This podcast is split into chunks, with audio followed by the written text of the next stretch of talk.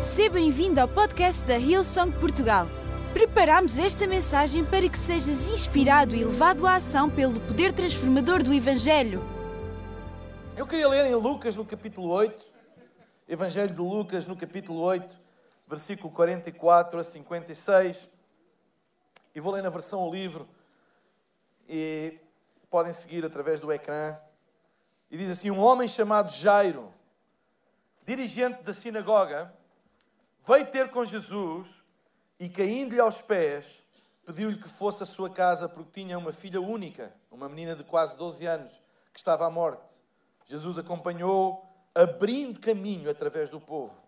Enquanto caminhavam, uma mulher veio por detrás e tocou-lhe, porque havia, coincidência, 12 anos, que tinha um mal que a fazia perder sangue, não conseguindo encontrar cura, embora tivesse gasto tudo o que tinha com os médicos. E eis que no momento em que lhe tocou na orla do manto, a perda de sangue, a hemorragia, estancou. Quem me tocou? perguntou Jesus. Todos negaram. E Pedro até acrescentou: Mestre, são tantos os que te apertam de todos os lados. Não, disse Jesus, alguém me tocou de propósito, porque senti sair de mim poder curativo. Dando-se conta de que não podia esconder-se, a mulher aproximou-se emocionada e, caindo de joelhos diante dele, contou-lhe o motivo porque lhe tinha tocado, afirmando que já estava boa. Filha, disse ele, a tua fé te curou, vai em paz. Enquanto falava ainda com a mulher, chegou um mensageiro da casa de Jairo com a triste notícia. Jairo, a tua filha já morreu, disse ele. De nada serve ir agora incomodar o mestre. Quando Jesus soube o que tinha acontecido, disse a Jairo: Não receis, não tenhas medo, crê somente e ela ficará boa. Quando chegaram à casa, Jesus não consentiu que alguém entrasse com ele, excetuando Pedro, Tiago, João e os pais da menina. A casa estava cheia de pessoas que lamentavam o sucedido, mas ele ordenou: Parem de chorar, ela não está morta, dorme apenas. Esta frase provocou a zombaria, o gozo, porque todos sabiam que a jovem estava morta. Então Jesus, tomando-a pela mão, exclamou: Levanta-te, menina! Naquele instante ela tornou a viver e pôs-se logo de pé. Deem-lhe de comer, disse ele. Os pais ficaram maravilhados, mas Jesus insistiu com eles para que a ninguém contassem o que havia acontecido. Esta é uma história absolutamente incrível e há muitas maneiras de nós podermos olhar e muitos prismas que nós podemos olhar esta história, mas eu hoje queria olhar de uma maneira que dá o título a esta mensagem, e o título desta mensagem é Eu não entendo, mas eu confio. Eu não entendo, mas eu confio. E o título desta mensagem vem do facto de, nesta história, existirem coisas que escapam à nossa mente humana, à nossa racionalidade, à nossa capacidade de processar informação e colocá-la numa lógica que faça sentido para nós. Porque deixem-me dizer-vos uma coisa: quando nós confiamos apenas quando entendemos, no fundo nós confiamos é em nós. Quando apenas confiamos quando conseguimos processar a informação e ela fazer lógica, sentido, conseguimos racionalizar e, e, e, e, ela cabe no nosso entendimento e nós percebemos, no fundo nós confiamos em nós, na nossa capacidade de entender e de perceber. Mas quando nós não entendemos, isso é verdadeira confiança. Quando nós confiamos em Deus, mesmo quando a nossa capacidade de processar a informação não a consegue colocar numa lógica que nós entendemos. Deixem-me dizer que é impossível confiar em Deus se não estivermos dispostos a lidar com mistérios. Porque Deus é muito maior do que a nossa capacidade de o entender. Porque se Deus coubesse na nossa capacidade de entender, Ele não era mais Deus, mas era como um de nós. Porque Deus é muito maior do que nós, é necessário fé para nós confiarmos. Ou seja, é necessário nós confiarmos sem termos a capacidade de processar a informação que vem e colocá-la de uma maneira que faça sentido para nós. É isso chama-se fé. Confiar sem entender.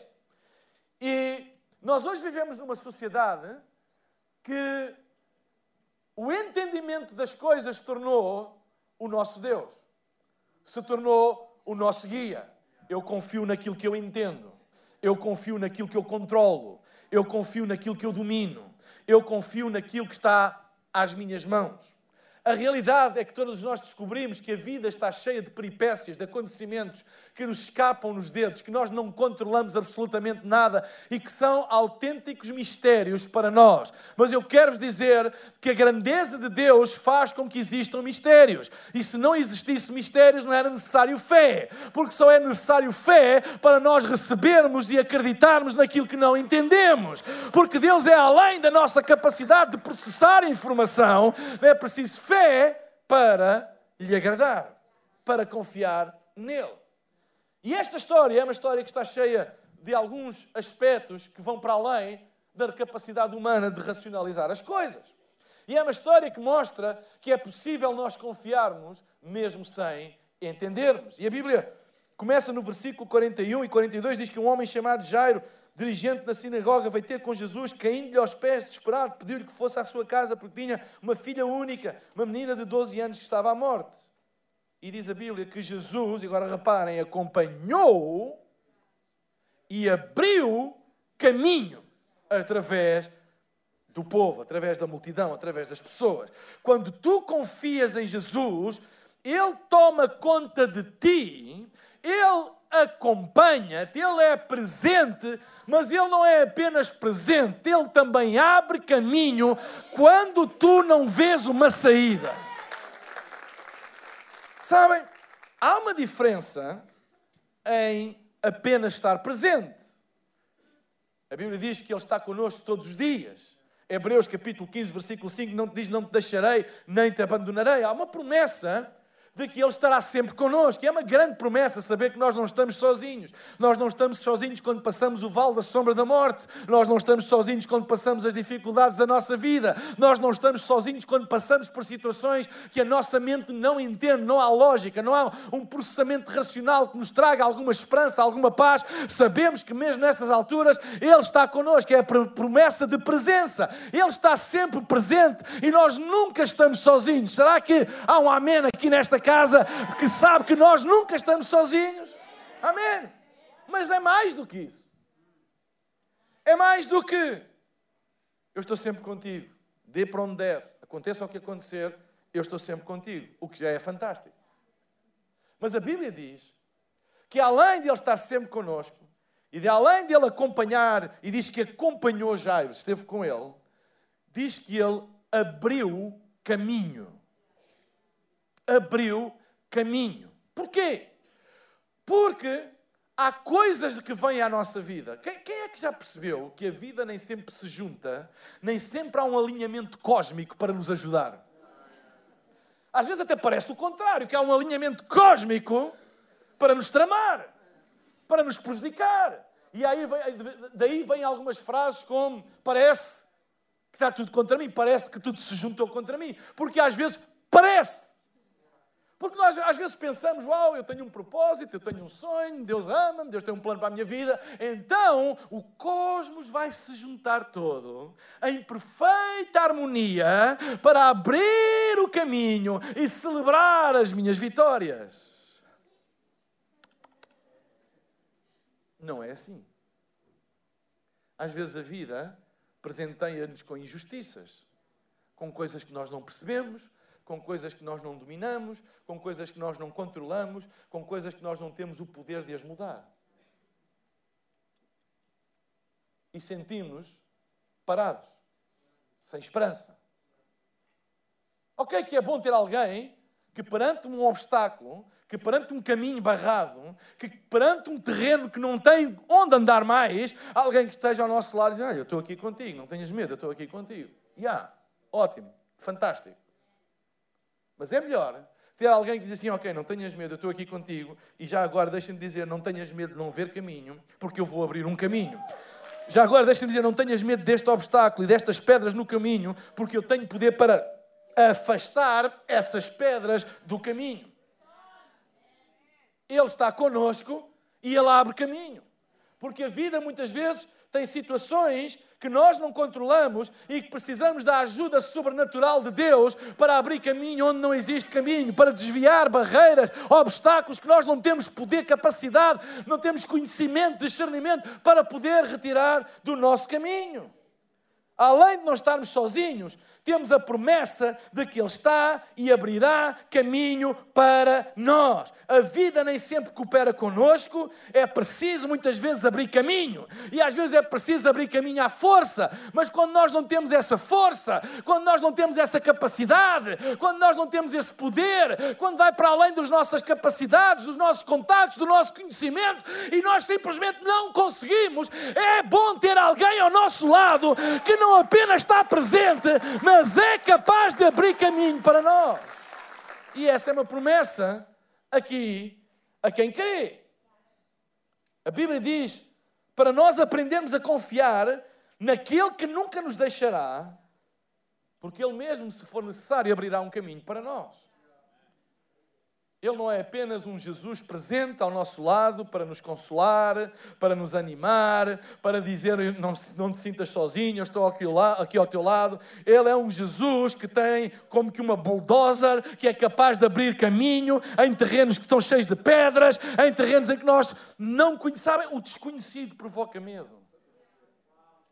E nós não conseguimos ir por terrenos que não têm um caminho já traçado e que a vida está cheia disso, mas é bom saber que Ele está presente ao nosso lado e que Ele abre caminho para nós. Há batalhas que Ele vai lutar por ti. Há batalhas que nós devemos fazer tudo o que está ao nosso alcance e devemos fazer tudo o que está. A Bíblia até diz: tudo o que vem à tua mão para fazer, fale-o. Fale com diligência. Faz, com, faz com, como se fosse para Deus. Faz tudo. Tudo o que é possível tu fazeres, faz. Se estiveres perante um obstáculo, se estiveres perante uma dificuldade, se estiveres perante uma impossibilidade, aquilo que tiver à tua mão para fazer, faz. Mas quantas vezes, ao fim de fazermos tudo aquilo que está à nossa mão para fazer, ainda assim nos sentimos impotentes e incapazes de mudar controlar o que quer que seja, porque vai muito além de nós. Pois é aí que Ele entra a batalhar por nós. Ele é o Senhor da batalha e muitas vezes a única coisa que Ele nos diz é: descansa em mim e observa e vê como eu abro um caminho. Muitas vezes Ele nos chama, dá o teu máximo e dá aquilo que tu podes. E outras vezes Ele nos chama, descansa. Descansa e vê. Confia e vê. Porque ele prometeu presença e prometeu abrir caminho a quem confia. Mas a história não fica por aqui. Diz o versículo 49: Enquanto falava com a mulher, porque entretanto esta história foi interrompida por outra história. Diz que enquanto ele ia com Jairo, a caminho de casa, uma mulher, e a Bíblia não diz o nome dela, mas diz apenas que era uma mulher que tinha uma hemorragia, coincidência, há 12 anos, os mesmos anos da menina de Jairo. E diz que ela veio por trás da multidão e furou e tocou na orla, no manto do vestido de Jesus e diz que imediatamente aquela hemorragia ficou curada. Parou. E Jesus parou no meio de uma multidão, imaginem o que é toda a malta que está aqui juntar-se à minha volta não é? E eu dizer assim: quem é que me está a tocar? E Jesus parou e disse: Quem é que me tocou? E Pedro disse: Jesus, tu já viste a quantidade de pessoas que está à tua volta, que nem doidos, e tu estás a perguntar quem tocou? Sei lá, tanta gente. Ele disse: Não, não, não, não. Alguém me tocou de uma maneira diferente, porque está escrito: Porque eu senti de mim sair poder curativo. Alguém tocou-me de uma maneira que retirou de mim esta virtude e não saiu dali enquanto a mulher não se identificou. E sabem, estas coisas demoram tempo. E estiveram ali, depois a mulher veio e ajoelhou-se, ela diz: A tua fé te salvou, etc, etc, etc, etc. E, uau! Milagre! uma mulher foi curada de uma hemorragia de 12 anos, simplesmente porque teve fé para tocar no vestido de Jesus. Jesus parou, sentiu-se a virtude e no meio daquela multidão quis saber quem foi. A mulher identifica-se e há uma grande história por trás disto, porque a mulher corria risco de vida, não por causa apenas da hemorragia, mas porque, tendo uma hemorragia, era considerada à luz da lei judaica impura e não podia estar ao pé de multidões. Por isso é que ela não se quis identificar. Porque a identificação dela poderia ser a sua condenação à morte. Mas Jesus insistiu de tal maneira que ela chegou-se à frente. E Jesus, como que a protegeu e disse: Não, não, não, não há problema, estás curada, não há condenação, vai-te lá embora, etc, etc. E tudo isto demorou tempo. E Jairo, a Bíblia não fala mais acerca de Jairo, mas Jairo devia estar ali e o coração dele estava em casa. Vamos lá, uau, ótimo, grande milagre, mas vamos lá despachar, vamos lá despachar. Uau, quem, quem é que já se sentiu assim? De ver Deus a fazer coisas com os outros e tipo, Deus, vá lá, isto é ótimo, graças a uau.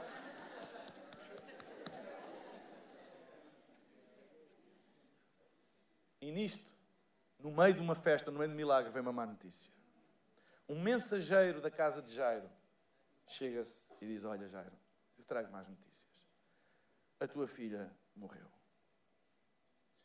Não vale a pena incomodares mais o mestre. Está lá escrito no versículo 49. Enquanto falava ainda com a mulher, ainda havia uma grande festa, a mulher ainda estava a dar testemunho, etc. Chegou um mensageiro à casa de Jairo com a notícia: A tua filha já morreu, disse ele. De nada serve ir agora incomodar o mestre. Mas quando Jesus soube o que tinha acontecido, disse a Jairo: Não receis, não tenhas medo, crê somente e ela ficará boa. Eu gosto desta expressão crê somente, é um absoluto. Não dês lugar a mais nada. Crê somente. Porquê é que Jesus se vira para ele e diz crê somente? Porquê é que ele não diz, ok, mas se tu creres. Porque às vezes nós queremos, mas temos medo. E não é um crer somente, é um. Ele disse: não, não, não, agora crê somente. Não entres em acordo com mais nada a não ser com aquilo que eu te estou a dizer. E se tu não entrares em acordo com mais nada, a não ser com aquilo que eu te estou a dizer, ela vai ficar boa. Nós podemos responder ao desconhecido de duas maneiras. A humana, que é com medo. O desconhecido provoca medo. Faz parte da natureza humana. É por isso que as crianças têm medo do escuro. Não é por causa do escuro, é por causa de que é desconhecido. É por isso que, por exemplo, muitas crianças, quando vão a primeira vez à água, à praia e têm alguma consciência, elas são resistentes a entrar dentro da água. Algumas. Porque é tudo novo para ela. O que é isso? E vêm as ondas e o barulho. E... Então, a tendência é resistir. Porque é isso que o medo faz. O medo impede de avançar. O medo é um paralisante. O medo paralisa. Então, não querem, a gente faz força e a gente sente a resistência. De, não quer, ou quando vou a primeira vez à escola. Quem é aquela gente? Quem é aquela pessoa que eu nunca vi ao longo de seis anos? E seis anos para uma criança é uma eternidade. E agora a minha mãe vai me abandonar nos braços daquela pessoa e se ela é feia, pior ainda. Com pessoas que eu nunca vi e eu vou passar seis a oito horas ali. Não! O medo do desconhecido. O medo daquilo que nós não dominamos, daquilo que nós não controlamos, daquilo que é estranho para nós, provoca resistência. É isso que o medo faz. O medo impede o avanço, o progresso. Mantém-te no mesmo lugar. O problema do medo é que o medo é baseado numa mentira. O medo é baseado numa interpretação mentirosa. A Bíblia diz que o mensageiro chegou e disse a Jairo: A tua filha morreu. Isto não é uma mentira, é um facto. Certo? É um facto. A tua filha morreu. Facto. E depois ele disse: De nada serve ir agora incomodar o mestre. Mentira. Quem é que te disse que por causa daquele facto, eu não posso ter esperança. Ou seja, o medo é uma interpretação dos factos. O medo diz assim: isto é um facto, não podes fazer nada, não vale a pena. Tira a esperança. Retira a esperança de alguma coisa. No fundo, o que o, o, o emissário estava-lhe a dizer não era apenas a comunicar o facto, mas a sua interpretação daquele facto. E para aquele emissário já não havia nada a fazer. E como não havia nada a fazer, não vale a pena incomodar o mestre. Vocês estão a ver? Facto, a tua menina morreu. Interpretação do facto, baseado numa mentira, não vale a pena. E o que é que Jesus faz? Jesus entra para a história e diz a Jairo: Jairo, é um facto. A tua menina morreu. Mas eu não vejo, eu não interpreto como o teu emissário interpreta. Se tu entrares em acordo comigo e não com ele, se tu entrares em acordo comigo e não com ele, a tua menina vai ficar boa. Então, ambos, o medo e a fé, são duas interpretações dos mesmos factos. Factos são factos. Fé não é negação de factos. Fé é interpretação de factos. Medo é interpretação de factos. Ou seja, a tua menina morreu, não há nada a fazer, não vale a pena ires incomodar o mestre. Se ele tivesse entrado em acordo, não tinha incomodado o mestre, não tinha falado com ele, mas Jesus ouviu e trouxe-lhe esperança e diz: Eu tenho outra interpretação do mesmo facto. Se tu creres, não vai ser assim como ele está a dizer. Ou seja, medo é uma interpretação baseada na mentira. E qual é a mentira do medo? A mentira do medo é: tu só podes vencer aquilo que tu entendes e dominas. Se tu não entendes, não controlas e dominas, não podes fazer nada. Não vale a pena. Esta é a mentira sobre a qual o medo constrói a sua grandeza. Mas fé é uma interpretação diferente, baseada não na mentira, mas na verdade. E o que é a verdade? A verdade, de acordo com a Bíblia, é a perspectiva divina da vida. A Bíblia, a palavra de Deus é a verdade, porque o que é a Bíblia? A Bíblia é a palavra escrita de Deus, onde Deus descreve a sua perspectiva sobre as coisas respeitantes a esta vida e à outra. É isso que é a palavra de Deus. São as perspectivas divinas sobre as coisas. E Deus chama isso de verdade absoluta. E diz: se tu creres na verdade, serás livre.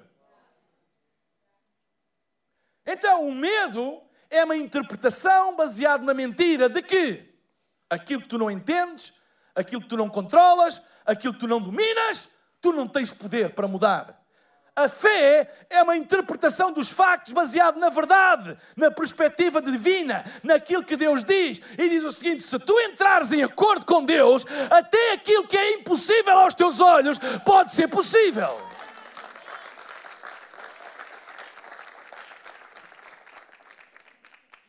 As nossas decisões não são baseadas nos factos, mas na nossa interpretação dos factos. Há pessoas que dizem assim, ah, eu só tomo decisões baseadas em factos. Mentira. Tu, tu tomas decisões baseadas na tua perspectiva desses factos. É por isso que duas pessoas podem olhar para o mesmo facto e chegar a conclusões diferentes. Porquê? Porque têm perspectivas diferentes. Porque entram em acordo com pensamentos diferentes. Da mesma coisa. Tiram conclusões diferentes, tomam decisões diferentes. Certo?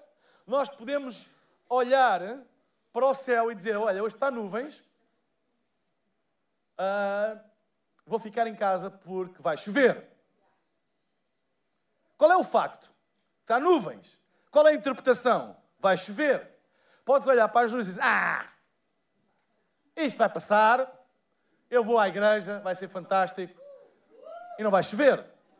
Mesmo facto, interpretações diferentes, decisões diferentes, experiências diferentes.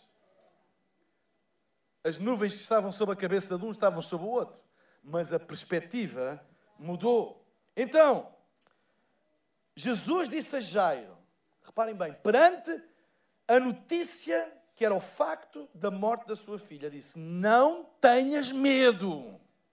Não interpretes isto à luz da mentira que não há nada a fazer. Crê somente e a tua filha viverá. Não concordes com o medo. Não entres em acordo com a mentira. Mas entre em acordo com a verdade, porque a fé é uma interpretação de factos do ponto de vista divino, do ponto de vista da verdade, e é tão poderosa, esta interpretação, esta maneira de olhar os factos é tão poderosa que até tem o poder de mudar os próprios factos. O que a Bíblia está a dizer é que se tu creres, se tu entrares em, em, acordo com aquilo que Deus vê, com aquilo que Deus diz, com a verdade absoluta da palavra de Deus, até aquilo que hoje é um facto pode mudar por causa da tua fé. E depois sai-se com esta. Marcos capítulo 12. Jesus explicou aos seus discípulos: se tiverem fé em Deus, e isto é uma profunda verdade, poderão dizer ao Monte das Oliveiras: Levanta-te e cai no mar, e a vossa ordem será obedecida. O que é preciso é crer e não duvidar do coração. Que? Jesus leva os discípulos ao Monte das Oliveiras. Sabe, o monte mais famoso em Israel é o das Oliveiras. Há quanto tempo está lá o Monte das Oliveiras? Desde sempre. E Jesus chega-se ao pé de uma coisa que está lá desde sempre e diz: Eu sei que isto está aqui desde sempre, mas se vocês querem, vocês podem dizer a coisas que estão aí desde sempre, vão-se embora para o mar.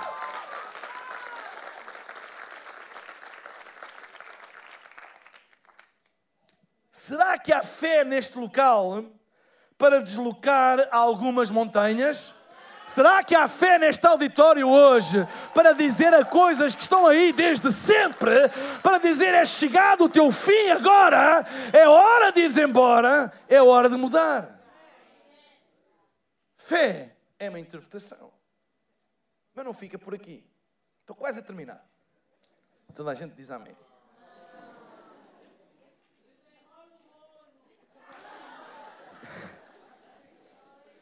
Problema é que está num iPad.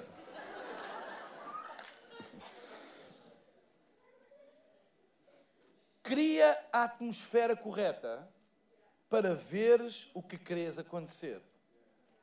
Diz que Jesus chegou à casa, a casa estava cheia de pessoas que lamentavam o sucedido, mas ele ordenou: parem de chorar. Ela não está morta, dorme apenas. Esta frase provocou a zombaria, porque todos sabiam que a jovem estava morta. Jesus vai para casa com Jairo e chega à porta de casa e não deixa ninguém entrar. E diz só: só entra comigo Pedro, Tiago e João e os pais da criança. O resto ninguém entra. Exclusivista. Ninguém entra. E chega a casa e toda a gente estava a chorar por causa da morte da menina.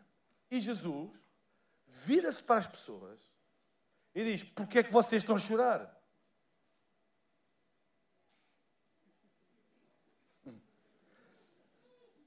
A menina não está morta, ela está a dormir. E toda a gente começou a gozar com ele. Porquê?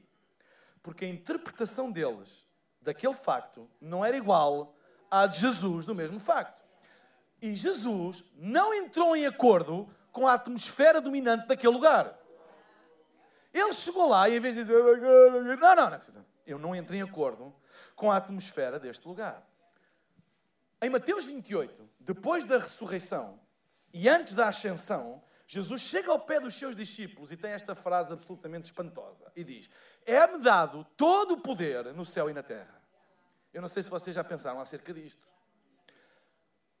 Quando ele diz é-me dar todo, é porque quer dizer, não é 99%, é todo. Isto quer dizer o quê? Que na sua morte e ressurreição, Jesus esvaziou todos os principados, potestades, todas as coisas foram esvaziadas de poder próprio. E concentrou em Jesus todo o poder, inclusive sobre o inferno. Ele tem as chaves da morte. Ele esvaziou o próprio diabo de poder sobre a sua própria casa. E depois disse aos discípulos: Todo o poder me é dado no céu e na terra. Não há nada debaixo do céu, debaixo da terra, em cima do céu, em cima da terra, que tenha poder que não esteja concentrado em Jesus. Não há nada. É uma afirmação, cuidado com ela. E depois Jesus disse: Por isso, ide, e dou-vos poder para expulsar os demónios, curar os doentes. Em Atos capítulo 1, versículo 8, Está escrito que Jesus mandou eles ficarem em Jerusalém até que do alto recebessem o poder do Espírito Santo, o Espírito Santo que lhes concedia poder, o poder que levantou Jesus dos mortos, o poder que ele reclamou para ele, é-me dado todo o poder, ele agora estava a dar à igreja. Foi delegado em nós. Então, se não há nada no universo que tenha poder, porque esta é uma realidade. Quando ele afirma que é-me dar todo o poder, ele está a dizer que esvaziou tudo de poder próprio. Não há nada que tenha poder a não ser que lhe seja concedido. Hum. Porquê é que Jesus, quando entrou naquela casa, mudou a atmosfera daquela casa? E não deixou mais ninguém entrar, já havia gente demais lá a lamentar-se, já havia gente demais a concordar com aquela perspectiva, ele ia chegar lá e ele ia fazer uma interrupção de perspectiva. Ele ia pôr o inferno às avessas. Ele ia dizer: chegou aqui alguém que não concorda com esta perspectiva. E disse: porquê é que vocês estão a chorar? Eles começaram a zombar dele. E naquele momento, Pedro, Tiago, João, Jesus, eles começaram a falar aquilo que acreditavam. A menina não está morta, ela apenas está a dormir. E aquela, aquela frase foi como que, um, foi como que interromper aquela espiral, aquela concordância de morte que estava naquela casa, quando Jesus disse e disse: Não, não, não, não, não. Há outra perspectiva sobre este facto. Eu vou dizê-la, eu vou confessá-la e eu vou mudar a atmosfera deste lugar. Porquê? Porque não há nenhum pensamento, não há nenhuma palavra, não há nenhuma perspectiva que tenha poder em si próprio, a não ser que tu lhe concedas. Nada que venha à tua vida tem poder em si próprio. Porquê? Porque ele esvaziou todas as coisas de poder. Qual é a única maneira dessas coisas terem poder sobre nós? Quando nós, que temos poder em nós, dado por Jesus, concedemos poder a essas coisas. Como? Quando entramos em acordo com elas. É por isso que a Bíblia diz em Mateus capítulo 18, versículo 18: tudo o que ligares na terra será ligado nos céus, e tudo o que desligares na terra será desligado nos céus. O que Jesus fez naquela casa foi quebrar aquele acordo com aquela perspectiva, com aquele pensamento, com aquela ideia de que não havia nada a fazer. Jesus entrou lá e interrompeu aquela ideia e criou outra ideia e começou a chamar pessoas para entrar em acordo com aquela ideia. A menina não está morta, ela está a dormir. Ele entrou a matar, entrou a pé juntos provocou a zombaria, toda a gente começou a gozar com ele. Sabem? As pessoas com que nós nos rodeamos, a atmosfera que domina o nosso círculo determina o poder que nós damos aos pensamentos que nos assolam. Eu estava a ouvir a Ana Rita, este testemunho incrível. Uma menina de 10 anos com a família tinham concordado em suicídio. O que é que deu poder a este pensamento maligno de suicídio sobre aquela família? A concordância deles com esse pensamento. E esse pensamento tornou-se uma, tornou uma fortaleza, tornou-se poderoso sobre a família, porque ela entrou em concordância com esse pensamento. Até que. Até que. Ela se expôs ao Evangelho. E um raio de luz interrompeu aquele pensamento que estava cheio de poder pela concordância da família e disse: ei, ei, ei, ei, ainda não é o fim. E interrompeu, interrompeu aquela cadeia de concordância e levantou a dúvida: será que ainda há esperança? E essa dúvida começou a tornar-se numa certeza. E aquele poder do suicídio sobre a família começou a, perder, a perder poder, influência sobre a família à medida que a família deixou de estar de acordo com ele.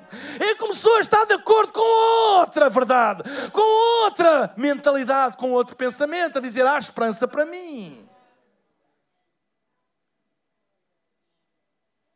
É por isso que a Bíblia diz que nós, quando levamos o nosso pensamento à obediência a Cristo, retiramos poder a todos os principados, potestades, cadeia, tudo é retirar poder, porque aquilo que alimenta o poder dessas coisas que nos dominam é a nossa própria concordância com eles. Quando Jesus foi tentado no deserto, diz que o diabo o levou ao ponto mais alto da terra e disse: Estás a ver todos os reinos da terra, tudo isto te darei se prostrado me adorares e me servires. E o que é que Jesus se vira para ele e diz? Vai-te embora, Satanás, porque está escrito. Verdade. Só a Deus adorarás e só a Ele servirás. No fundo, o que é... quanto poder tinha o diabo para lhe dar os reinos deste mundo? Zero! O que é que o diabo estava à espera? De um acordo. De um acordo. Para que é que serve a tentação? Serve para tu entrares em acordo com uma mentira. E quando tu entras em acordo com uma mentira, tu dás-lhe poder. Mas Jesus disse: Não, eu nunca vou entrar em acordo contigo, porque o meu acordo é com a palavra do meu Pai. E está escrito: vai-te embora, Satanás, só ele, eu não entro em acordo. E retirou-lhe, diz que o diabo se retirou, claro. Porque é que ele se retirou? Porque ele não tinha poder. Vocês acham que se ele tivesse poder, se retirava? Retirava que ele tinha poder, aquilo era dele, mas não era. Era mentira, era um bluff, era uma farsa. Ele procurava um acordo de Jesus para dar poder àquilo que ele estava a prometer. Porque aquilo que ele estava a prometer era um bluff. Mas Jesus não se deixou enganar e respondeu-lhe com a última maneira: Eu não vou entrar em acordo contigo, porque o meu compromisso está com a palavra de Deus. Eu tenho fome? Tenho. Eu tenho sede? Tenho. Eu estou uh, uh, debilitado por 40 dias sem comer e sem, e sem beber? Estou. Mas eu mesmo assim não vou entrar em acordo contigo. O meu acordo está com Deus e com a Sua palavra. E diz que o diabo se retirou. Deixa-me dizer-te uma coisa: se tudo aquilo que vem de Deus traz esperança, se não há esperança na tua vida, é porque tu estás em acordo com alguma coisa que não vem de Deus. Se há uma área da tua vida que está sem esperança, é porque está sob a influência de uma mentira e precisa de ser quebrada. Como? Umas orações especiais, uma imposição de mão. Não, não. Como é que isso é quebrado? É quando tu entras em acordo com a verdade e deixas de alimentar o acordo com a mentira. Tu não precisas de expulsar, tu não precisas de repreender, basta deixar de lhes dar o poder que tu tens a ela e ela não tem poder em si mesmo. Não tem. Zero. Nada pode fazer.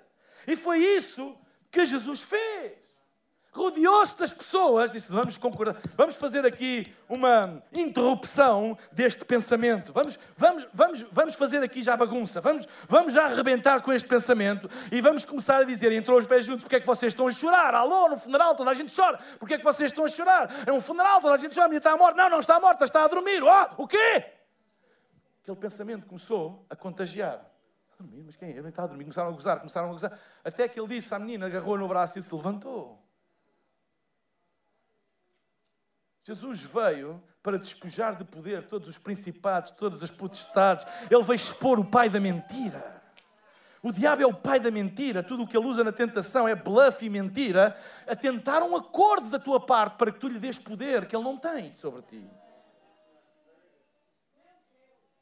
Ele não tem. Só se tu lhe deres. Como? Concordando. Entrando em acordo com ele. É por isso que é importante as nossas ligações. É por isso que é importante o que é que a gente ouve. Amém? O que é que a gente ouve? Sabem? Vamos fazer uma reunião no Coliseu. Muita gente acreditava. Alguns não. Mas nós começámos a acreditar. E eu lembro-me, há um ano atrás, eu conheci um dos meus heróis da fé. Pastor Rick Godwin, pastor em San Antonio, Texas. Foi das pessoas que mais me inspirou a ser pregador há muitos anos atrás. E eu nunca tinha tido a oportunidade de o conhecer. O ano passado estava na conferência da Ilson em Nova York e ele estava lá. E estava no mesmo hotel do que eu. Viu. Disse, uau, é a minha chance. Fui ter com ele, falámos, fomos jantar, ficámos amigos. Foi o meu, o meu highlight da conferência em Nova York, foi conhecer o meu herói. É verdade, foi um highlight, porque ele teve realmente influência sobre a maneira de eu pregar, sobre a maneira como eu olho para a palavra de Deus. Teve. Foi um dos meus heróis da fé, das minhas maiores inspirações. E foi bom conhecê-lo e ele ficou todo contente que ao fim daqueles anos todos, alguém da Hillsong lhe foi dizer: Uau, tu és a minha referência. E desde então mantemos contacto, etc. E quando foi isto do. E ele é um. Quem conhece Rick Godwin, ele é tipo John Wayne da igreja. Durão. É incrível. E eu mandei-lhe dizer: Uau, nós alugámos este espaço, vamos fazer uma reunião, isto em Portugal é incrível e tal. E a resposta dele foi, em inglês: Let's pack that sucker twice. Vamos encher esse malandro duas vezes. Ele disse aquilo e aquilo. Tipo, duas? Texano. Tem mania das coisas grandes. Mas aquilo bateu. Foi uma palavra que bateu. E começou a bater em mais pessoas e de falar, até que interiormente nós começamos, sem admitir, a concordar que se calhar era possível fazer isso. E quando nós entramos em acordo com o pensamento de Deus, as coisas acontecem.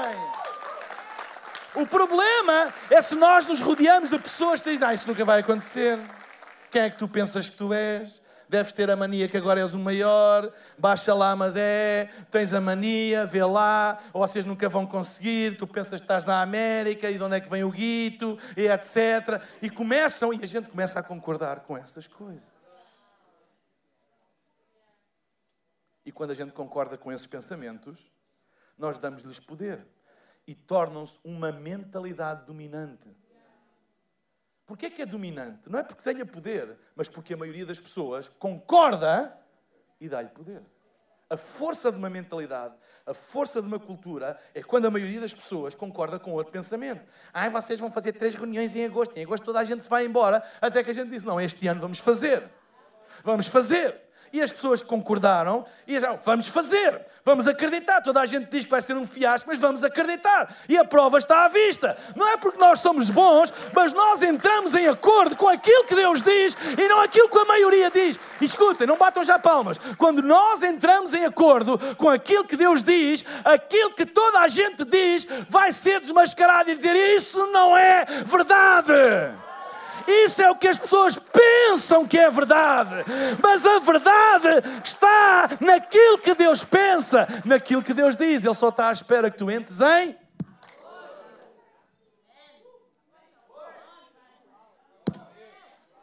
É a única coisa que Ele está à espera.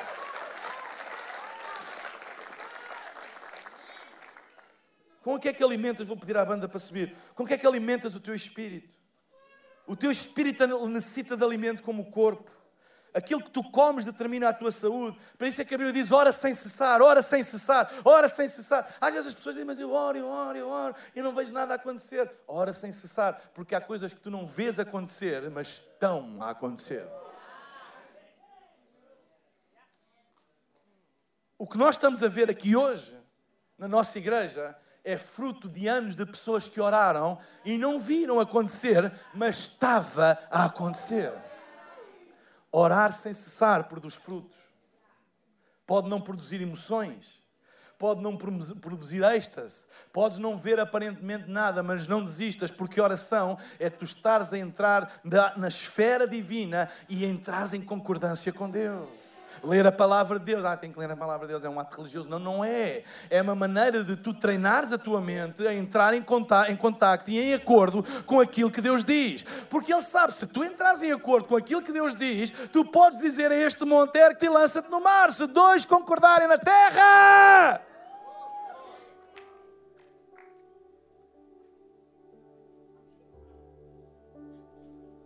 Por isso que a Bíblia diz para nós enfrentarmos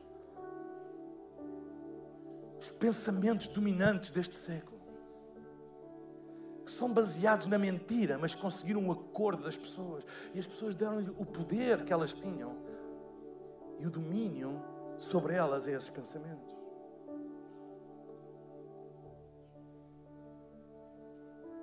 Experimenta pôr esses pensamentos a passar fome e começa a entrar em acordo com a palavra de Deus, tu não precisas de lutar, tu não precisas de te esforçar, eles próprios vão-se embora, como o diabo se foi embora. Quando Jesus disse: Vai-te embora, eu não vou entrar em acordo contigo, eu posso estar a morrer de fome, eu posso estar desesperado de sede, mas eu não vou entrar em, contato, em, em acordo contigo. O meu acordo é com Deus e com a palavra de Deus, com o meu Pai, está escrito, é com Ele que estou em acordo. E diz que o diabo se foi embora. Ele não disse, ele não teve que correr com ele, não teve que lhe, que lhe dar uns pontapés, vai-te embora. E ele, não, isto é meu, isto é meu. Não, ele sabia, ele não tem domínio, não tem poder sobre aquilo que não lhe é dado poder por acordo, por concordância. Este é o poder da fé. O poder da fé é este.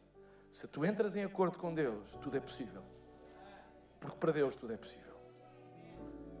Porque é que existem milagres hoje em dia quando há pessoas na terra que entram em acordo com Deus sobre coisas que toda a gente diz isso não vai acontecer. Acontece um milagre. Porquê? Por causa do acordo. Será que há fé neste lugar? Será que há fé neste lugar para ver milagres acontecer? Será que há fé neste lugar para deixar de alimentar pensamentos que dominam, mas que são baseados na mentira e começarem a entrar em acordo com pensamentos divinos, com a perspectiva divina das coisas? Será que esta palavra ajudou alguém nesta manhã? Será que podes ficar de pé e dares um aplauso a Jesus pela sua bendita palavra?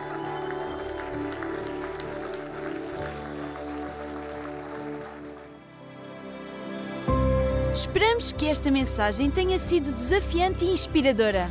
Se queres saber mais sobre a Hillsong Portugal, segue-nos nas redes sociais Facebook, Instagram e Twitter ou visita o nosso site em hillsong.pt.